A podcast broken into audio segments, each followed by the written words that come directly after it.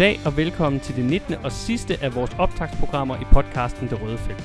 Vi optager i dag, onsdag den 24. februar. Vi varmer op til cykelsæsonen 2021 med en gennemgang af hvert af de 19 World Tour hold, hvor vi kort runder, hvordan det gik for holdet i 2020, hvilke markante til- og afgang, der er bemærket på holdkortet, og giver et bud på, hvordan det kommer til at gå for holdet i 2021 i etabeløb og endagsløb. Du finder os alle de sædvanlige steder, hvor du normalt finder dine podcasts, det vil sige Spotify, iTunes, Soundcloud, Stitcher og diverse podcast-apps til Android. Mit navn er Peter Kromand, og med mig i studiet har jeg Miriam Brams. Vi gennemgår holdene i den rækkefølge, som vi tror, at de ender på UCI's verdensrangliste. Vi tager det dårligste hold først og bevæger os opad. Og i dag er vi så endelig nået frem til toppen af grænsekagen, og det mandskab, som vi regner med at se som det bedste hold, når regnskabet efter cykelsæsonen 2021 skal gøres op. Og det er selvfølgelig det Køning Quickstep. Mere om hvorfor bliver det det Køning Quickstep, der ender bedst blandt World Tour holdene i 2021. Sidste år der måtte Quickstep vige pladsen på verdensranglistens trone for Jumbo Visma, som slog det belgiske mandskab med sølle 143 point. Det er altså ikke særlig meget ud af de lige knap 10.000 point, der skulle til for at vinde.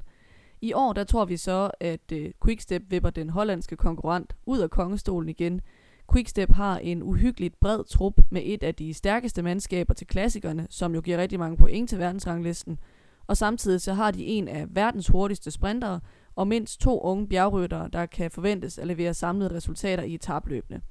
På klassikerfronten, der slår de på den måde Ingers' trup med flere længder, og sammenlignet med Jumbo Visma er kræfterne fordelt på mange flere ryttere, så truppen er mindre sårbar over for styrt og skader.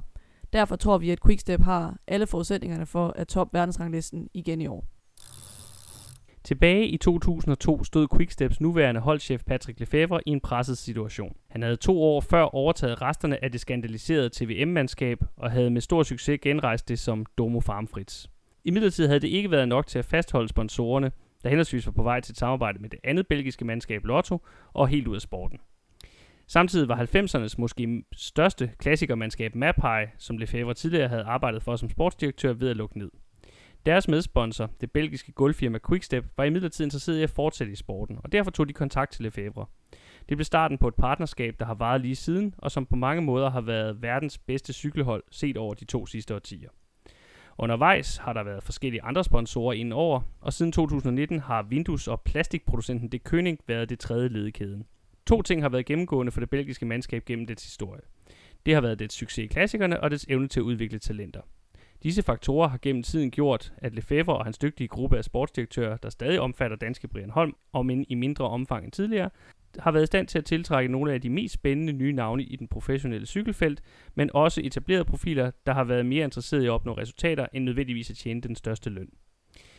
Det har i flere omgange gjort, at det König Quickstep er endt med at være det hold, der har vundet flest cykelløb i løbet af en sæson, og ofte er de også endt øverst på verdensranglisten og World Tour listen før det.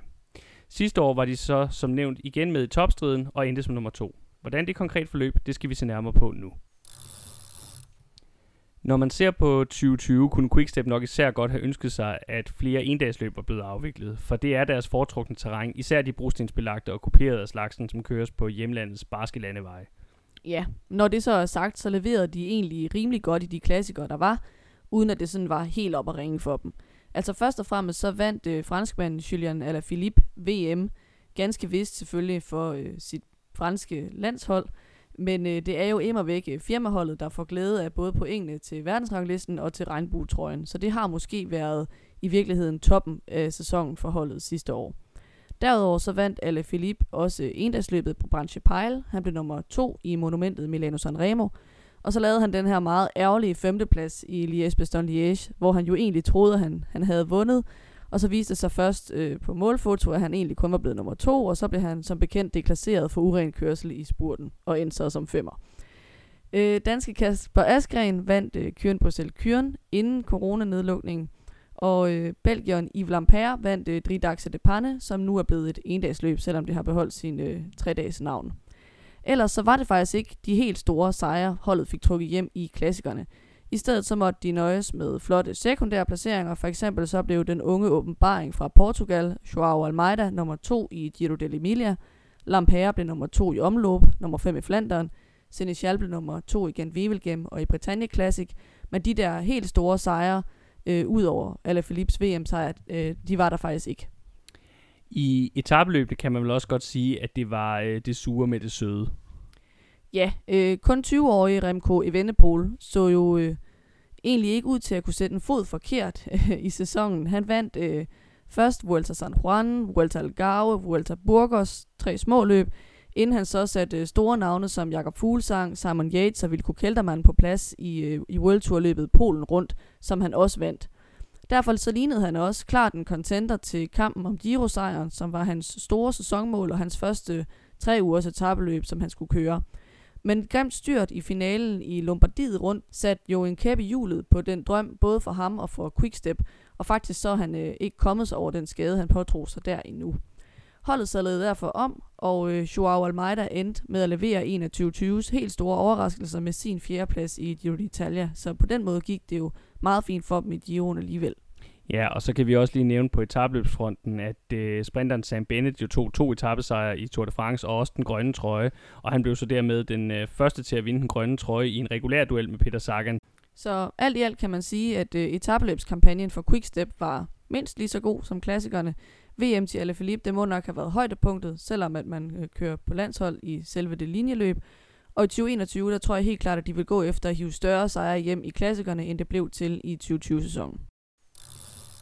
Normalt er Quickstep et af de hold, hvor der sker en del på transfermarkedet, fordi deres relativt set begrænsede budget tit gør, at der er et par profiler, der forlader holdet, måske et par veteraner, der kommer ind, og så tilføjes der typisk en række talenter.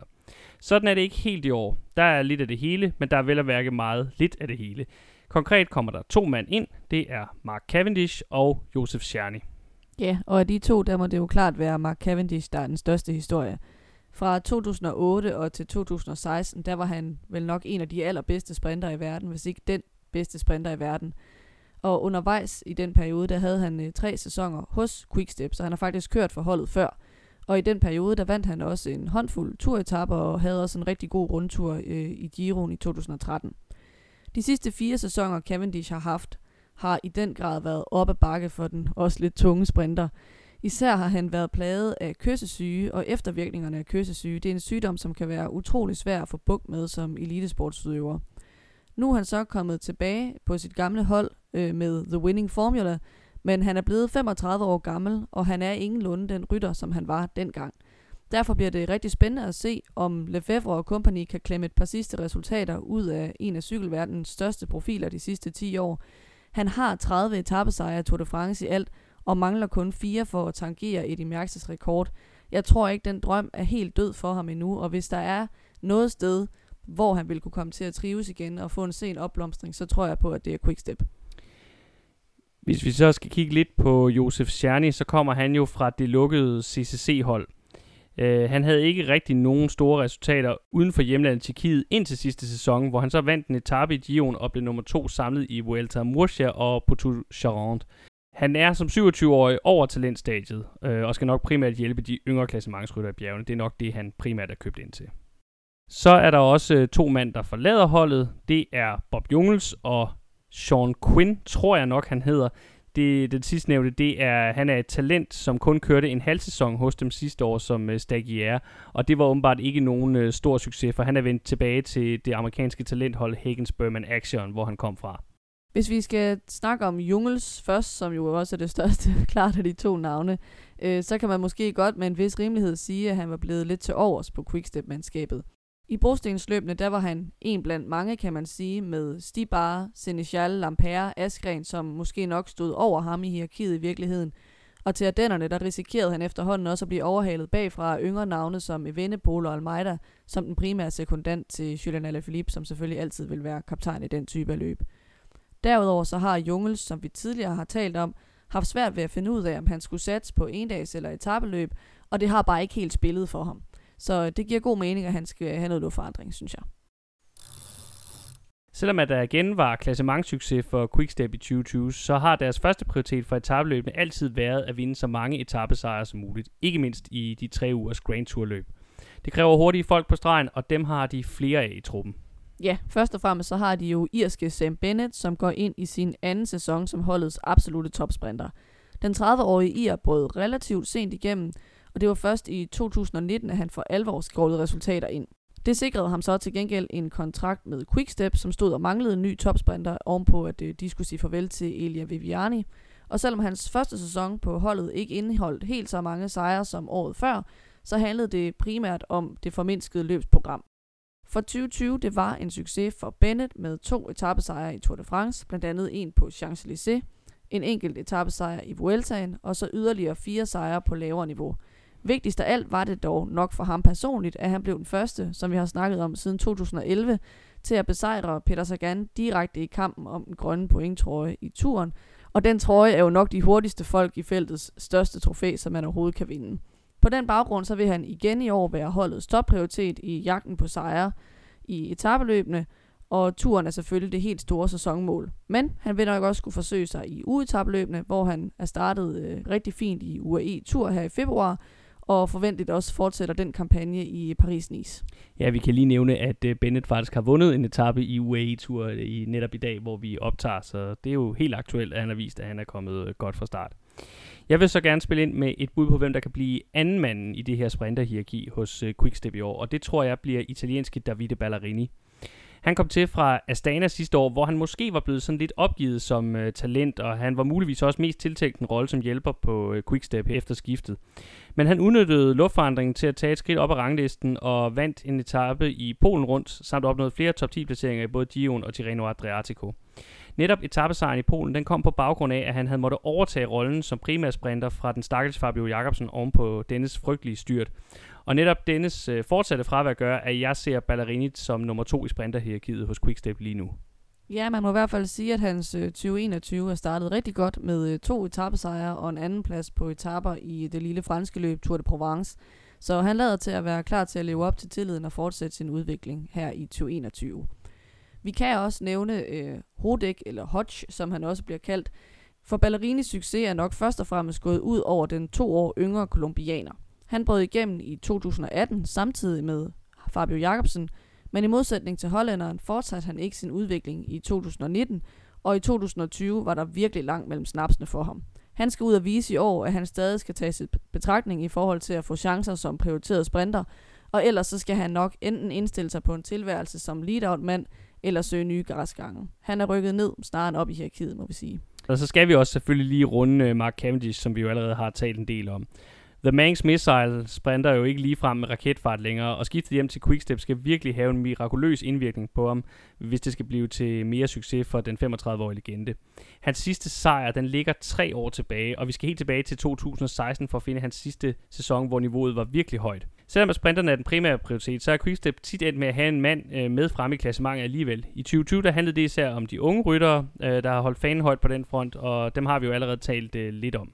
Ja, og i år er det helt store spørgsmål nok, om Remco Evenepoel kan nå at komme sig oven på sin skade og blive klar til at køre klassement i Giro d'Italia, som det har været planen. Han kom til at træne for hårdt og for hurtigt efter sit styrt i Lombardiet, som blandt andet gik hårdt ud over hans hofte, og derfor så er han blevet nødt til at holde en ekstra måneds pause fra cyklen her efter jul, og bygger nu så langsomt op igen frem mod Giroen. Jeg begynder at tvivle på, at han kan nå at blive klar, så spørgsmålet er, om de vil lade Almeida køre den som prioriteret rytter igen, og sende Vindepol til Vueltaen, som Almeida egentlig skulle prioritere, eller om de vil holde fast i den oprindelige plan om, at Almeida skal køre Vueltaen. Alternativt så kan de jo vælge at gå til Giro d'Italia med en åben etappejane tilgang, og så holde fast i, at Almeida han altså skal have sin debut i den spanske rundtur. Vueltaen virker jo umiddelbart som en fornuftig prioritering i forhold til Almeida. Det er den mindste Grand Tour, og det bør ikke være et, der bør ikke være et øh, uoverskueligt forventningspres øh, for en stadig meget ung rytter på bare 22 i forhold til at skulle køre godt i det løb. Men må ikke han siger ja tak til en Giro mere, hvis han får den tilbudt? Jo, det vil de, de fleste nok gøre. Øh, hvis vi kort skal runde, hvad vi kan forvente os af ham, så vil jeg sige en placering omkring nummer 5 igen i en Giro eller en Vuelta. Han er blevet et år ældre, han har fået mere erfaring, han har fået tre ugers etabeløb i benene, og han kører en hammergod enkeltstart. Det taler jo alt sammen for, at han skulle kunne køre endnu bedre end sidste år. Omvendt så så vi også i Giroen, at han ikke kan køre med de allerbedste i bjergene, og det var endda i et så ikke så stærkt besat løb. Så top, top 5, det er nok det, jeg tror på for ham. I ugetabløbene regner jeg med placeringer omkring det samme sted, og Monique han så også nok skal ramme et podie undervejs i sæsonen også i et af de her ugetabløb. Hvis Evenepoel ikke når at blive klar til Sion, så har de også en øh, rytter som italienske øh, Masnada at trække på. Han kom til sådan lidt alternativt midtvejs i sidste sæson, eller det var egentlig tidlig sæson på grund af coronapausen, men det var i midten af august, øh, hvor han kom til fra øh, det nu lukkede CCC-mandskab. Og så gjorde, startede han ud med at gøre det rigtig fint i øh, Tirreno Adriatico, der var det første løb, han kørte for holdet, hvor han blev nummer 6. Og det blev så fuldt op med en 9. plads i Giroen, hvor han ellers samtidig skulle hjælpe Almeida. Man kan faktisk diskutere, om han fik lidt for frie tøjler for længe, øh, da det var meget sent i løbet, at han fuldtonet indgik i en rolle som hjælperytter. Men det er svært, når man er italiener i øh, landets største cykelløb. Ja, og samtidig så gik Quickstep jo også ind i løbet med en rimelig flad struktur. Det var jo ikke sådan, de på forhånd havde meldt ud, at det var Almeida, der var kaptajn. Og måske de også var bange for i virkeligheden sådan alt for ensidigt at satse på en meget uprøvet Almeida øh, så vil man måske gerne have muligheden for ligesom at holde to heste ind i løbet. Så jeg kan egentlig godt forstå, at, øh, at det først var sent i løbet, at han kom til at blive sådan fulddyrket øh, hjælperytter. Det er, en, øh, det, det er en meget god pointe. Øh, jeg vil dog sige, at jeg tror ikke, han er stærk nok til at være med helt i toppen over tre uger. Men øh, han kan være en fin sekundant for Almeida eller Evenepoel, øh, hvis øh, han altså kan indordne sig under sine yngre holdkammerater. Og så kan han måske også selv bidrage med resultater i ugetabløber på etapper, da han faktisk virker til at være rimelig skarp i afslutninger. Derudover så vil jeg lige have lov at nævne, at han har et af feltets absolut bedste kælenavne, Ålen. Ja, der kan måske godt blive et tvivl om, om det er et kælenavn eller et øgenavn. øhm, britiske James Knox synes jeg også lige fortjener kort at blive nævnt. Han er kun 25 og kan derfor lige akkurat øh, klemme sig ind i talentkategorien stadigvæk. Han blegner lidt i sammenligning med Evenepoel og Almeida. Han sled sig til en 14. plads i Giroen sidste år og blev nummer 11 i Vueltaen i 2019. Men det lader til at være cirka der, hans øh, niveau ligger. Der er måske lidt mere at komme efter for ham i ugetabeløbene, hvor han har top 10 placeringer samlet i UAE-tur, e i Polen rundt og i Tirreno Adriatico. Men først og fremmest så må han nok forvente en rolle som hjælper, også på grund af hans rigtig dårlige enkeltstartsevner.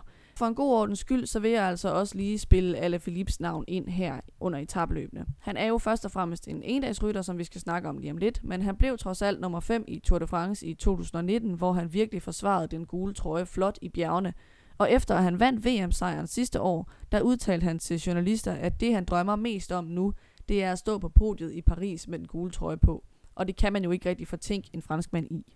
Nej, de, øh, de længes virkelig efter den øh, sejr i turen, som de ikke har fået siden øh, Bernard vandt sin femte og sidste sejr tilbage i 1985.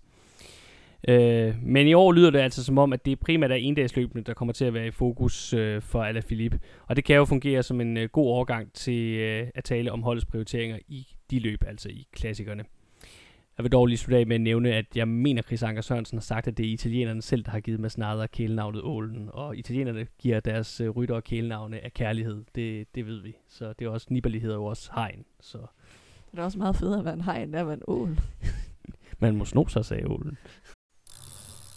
Klassikerne er som bekendt Quicksteps helt store prioritet, og lige for tiden kan man ikke snakke om Quickstep og endagsløb uden at snakke om Julian Alaphilippe.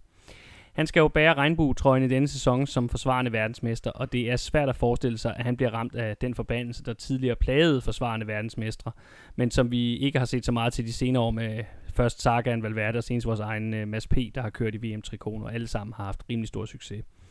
Den 28-årige franskmand Alaphilippe med den skarpe afslutning og eksplosivitet på de korte, stejle stigninger er pt. nok den største klassikerrytter i verden. Og hans resultatliste i de her endagsløb er allerede alen lang. Udover verdensmesterskabet fra sidste år, så har han indtil videre Milano Sanremo, Classica San Sebastian og Strade Bianche på sin palmarès. Og så har han to sejre indtil videre i Flash Vallon, der jo som løb virkelig er skræddersyet til ham med den her øh, finalespurt op af den meget, meget stejle Murti Huy. Han har nærmest overtaget Alejandro Valverdes dominansposition i det løb. Det bør også være et spørgsmål om tid, før han vinder Liège. Det var han jo som sagt tæt på at gøre sidste år, og vi har allerede snakket en del om, hvorfor han ikke gjorde det, så det vil jeg ikke øh, komme yderligere ind på her. Og så, jeg vil bare gå videre til at sige, at han også burde kunne gøre sig i de løb, så et løb som Lombardiet bør bestemt også være inden for rækkevidde. Ja, bestemt, og som tidligere nævnt, så, eller som vi har talt om i tidligere programmer, så er han jo sammen med øh, øh belgiske Wout van Aert en af feltets PT mest komplette endagsryttere. I år er det faktisk øh, et helt andet monument end dem, du har nævnt, han har udset sig. Han har nemlig meddelt, at han vil være til start i Flanderen rundt, og også i Omloop Nøjsblad før det. Nogle vil måske mene, at den spinkle verdensmester vil være for let til brostensløbene, men vi har jo inden for de sidste par år set, at det vigtigste i de her løb måske i virkeligheden mere er løbsforståelse og teknik, så længe man bare har en vis tyngde. Derfor så synes jeg ikke, man skal blive overrasket, hvis man ser regnbuestriberne komme først over målstregen i Udenarte til april. Nej, altså bare lige for at indskyde den her sammenhæng, så kunne en, en passende referenceramme, det er jo være Philip Gilbert, som der heller ikke er nogen, der vil, vil mene er en tung rytter, men som jo altså har vundet både Flandern rundt og faktisk også Paris-Roubaix. Uh, hvis vi bliver på brostenene, som virkelig er Quickstep speciale, så kører de med den her komitémodel, hvor de udnytter, at de har flere velkvalificerede vinderbud til alle de her løb. Ja, og øh, den øh, næsten belgiske tjekke Stenik Stibar, som har boet rigtig mange år i landet, og som faktisk også er tidligere crossverdensmester, han er nok den mest rutinerede del af den her komité med sine efterhånden øh, 35 år og mange sæsoner på Quickstep. Han var tidligere en del af en også meget giftig trio med Philip Gilbert og Nicky Terpstra, men i modsætning til de to andre, som i dag er skiftet væk fra holdet, øh, så mangler Stibar faktisk fortsat at få en monumentsejr. Han har to pladser i Paris-Roubaix, og hans bedste resultat i Flandern rundt er en 8. plads. Men øh, nogle sejre er det altså ikke blevet til, og det er blandt andet fordi, at han øh, begge de gange, han er kommet til øh, velodromen i, i Roubaix med de forreste, så har han tabt spurten til en hurtigere afslutter. Han har ikke selv nogen specielt god afslutning. Det er ikke fordi, han mangler klassikersejre, dog skal det være sagt. Han har vundet både Strade Bianche, Omloop i 3, og de sidste nævnte var faktisk i 2019 et godt år for ham. 2020 var til gengæld rimelig skuffende, og han vil helt klart være på jagt efter oprejsning i år. Jeg vil så sige, hvis han skal vinde, så er han altså typen, der skal alene hjem, og derfor så er han heller ikke den der ryttertype, som bare rydder bordet. Nej, det, er, øh, det var lidt synd for ham, som du nævnte. De to gange, han er blevet nummer to i Roubaix, så kom han desværre hjem med John Degenkolb den ene gang, og Greg van Avermaet den anden gang, og så var der bare ikke rigtig noget at gøre. Øh, den eneste, hvis vi skal gå videre til et af de andre komitémedlemmer, så er den, den eneste belgier i brostenskomiteén, og det er 29-årige Yves Lampere. Han har allerede to sejre i Dvarstor Flanderen, som til synligheden er hans yndlingsløb. Det var i 2017 og 2018, at han vandt det. Og så vandt han sidste år øh, tre dage ved panden, altså det her løb, som tidligere var et etabeløb, og har beholdt sit gamle navn, selvom det nu er blevet et, et en-dags-løb. Det år er han tidligere blevet nummer 3 i Paris-Roubaix, øh, mens han sidste år blev nummer 2 i omløb, nummer 5 i Flandern og nummer 7 igen ved Wevelgem. Som brostensbælger på Quickstep er der altid store forventninger, fordi man skal leve op til legenden Tom Bonen. Men Lampere har kontinuerligt udviklet sig til det bedre, og måske er det i år, at vi ser den helt store sejr fra ham. Ja, udviklingen går i hvert fald fremad. Jeg vil sige, øh, det er nok ikke, fordi han er den næste Tom Bonen på nogen måder. Nej, nej, øh, der skal og også meget til. hans udvikling synes jeg heller ikke er gået lige så hurtigt, som man nok havde troet oven på de fine resultater i, i 2017 og 2018. Han ender tit i den her rolle som øh, den mand i komiteen, der ikke øh, vinder, synes jeg. øhm, det kan selvfølgelig også bare være, fordi man er uheldig, øh, men niveauet har ikke været helt lige så højt øh, de sidste to år, som, øh, som mange nok havde forventet at se fra ham. Lynhurtigt gik det til gengæld øh, fremad for Florian Seneschal sidste år. Den 27-årige Quickstep-franskmand opnåede nemlig endelig et lille gennembrud, efter han ellers øh, tidligere var blevet set som lidt et spildt talent, inden at Quickstep så hentede ham ind fra Kofidi i 2018. I 2020 der fik han en sejr i det lille løb Druivenkurs Overise, og en anden plads i Gent Wevelgem og en tredje plads i Britannia Classic. Især de to sidste resultater er rigtig fine. I Flandern der blev han kun nummer 12, øh, men det peger alt sammen i den rigtige retning for en rytter, som over de seneste par sæsoner har været med helt fremme i de helt små brostensløb, som for eksempel Lissamine, Dvarstor Vestflandern og lignende. 2021 bliver måske året, hvor han henter en sejr hjem i et af World Tour løbene på det vanskelige underlag. I hvert fald så er han endnu et giftigt kort på Quicksteps hånd i de løb, som kan spilles ud. Vi skal selvfølgelig også nævne komiteens danske medlem Kasper Askren. Den 26-årige Danmarksmester brød jo for alvor igennem med sin flotte andenplads i Flandern rundt i 2019. Sidste år så det i foråret ud til, at udviklingen skulle fortsætte med hans flotte sejr i Kyren Bryssel Kyren. Men så kom corona, og i den forskudte klassikersæson i efteråret blev det ikke til nogen absolute topresultater. En 11. plads i Gent Wevelgem og en 13. plads i Flandern rundt er selvfølgelig ikke dårligt, men det er heller ikke noget, der løfter dig til et nyt niveau som rytter i forhold til status. Han må derfor være sulten efter mere, og som den yngste af de potentielle brostensvindere, er det også ham, der bør kunne nå mest i karrieren stadigvæk. Ja, altså Askren, han er bare en kongerytter, synes jeg. Jeg elsker den måde, han kan vinde på ved at sætte alle de andre fra jul i finalen, og så ligge sådan 25 sekunder foran et jagtende felt eller en jagtende favoritgruppe, og så bare holde dem stangen hele vejen til stregen. Det er mindst lige så svært, tror jeg, mentalt, som det er fysisk. Sidste år, der havde han den her flotte sejr i kyrene, men ellers så var det lidt den her svære sæson efter gennembruddet, som jo kom i 2019. Så lad os håbe, at øh, der kommer flere resultater øh, til ham i år, end der gjorde i 2020. Hvis vi skal tale om øh, nogle andre end Alaphilippe til de mere kuperede endagsløb, så er Evenepoel selvfølgelig et oplagt navn at tage fat på. Han fik øh, med sin sejr i klassiker San Sebastian i 2019 vist, at klassikerne bestemt også er noget for ham. Desværre så gik hans forsøg med Lombardiet sidste år, som vi jo har talt om, helt galt. Øh, det vil vi ikke gå yderligere ind i. Øh, men det bliver næppe til noget her i foråret for ham, øh, da han jo som sagt stadigvæk øh, er i gang med at komme tilbage på cyklen, og da han jo så som sagt, hvis han bliver klar til, at det skal køre Gio'en, så er det nok øh, mere de kuperede efterårsløb i Italien og Kanada, der vil være en mulighed for ham. Ja, det samme det gælder jo i virkeligheden for øh, Almeida, altså i forhold til at have evnerne i de her løb. Øh, fordi at han, øh, han fik jo vist allerede sidste år med sin anden plads i Giro dell'Emilia, at han godt kan begå sig i det her terræn, og også har løbsforståelsen til at køre en dags løb. Igen så kan det øvrige sæsonprogram måske godt lidt blive øh, en stopklods, i hvert fald hvis han ender med at skulle køre Giro d'Italia, det ved vi jo så ikke om, om bliver tilfældet. Hvis han ikke skal det, så tror jeg godt, vi kan forvente at se ham øh, køre med om podieplaceringerne i, i Ardennerløbene. Og øh, Vueltaen plejer jo også godt at kunne kombineres med nogle øh, efterårs endagsløb. Hvis vi så lige til sidst skal, skal kigge lidt på de helt øh, flade klassikere, så har Quickstep jo også et par gode folk til, til den her type af løb i form af de hurtige folk, Bennett og Ballerini. Øh, de har begge mulighed for at kunne være de prioriterede folk i løb som Uri Cyclassics, Esborn Frankfurt og måske endda Milano Sanremo, øh, hvor sidstnævnte, altså Ballerini, vil være på hjemmebane. Netop ham kan man måske også øh, regne med at se et par andre typer af løb. Han kørte top 5 i to mindre belgiske løb sidste år, og han blev samtidig også nummer 2 ved de italienske mesterskaber og nummer 6 øh, ved Europamesterskabet i linjeløb. Øh, så det er altså også en rytter, der måske kan mere end bare at spurte, og måske har chancen for at bidrage i forskellige typer af endagsløb i løbet af sæsonen. Der er i hvert fald rigtig god mulighed for, at Quickstep endnu en gang kan ende med at være cykelverdens suverænt bedste klassikermandskab i 2021. For os er der ingen tvivl om, at Patrick Lefebvres mandskab er det, der har den bredeste trup blandt World Tour-mandskaberne. Sådan har det været før, og sådan ser det også ud her ved indgangen til årets sæson.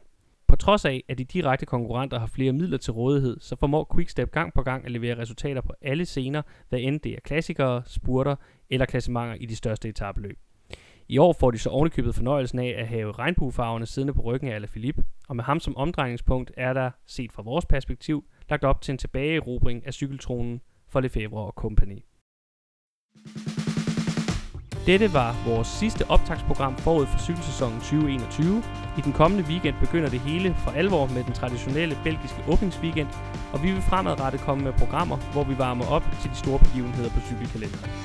Det format glæder vi os til at præsentere for jer. Indtil da har du i denne omgang lyttet til mig. Jeg hedder Peter Kromand, og med mig i studiet har jeg haft Miriam Brams. Vi lyttes ved.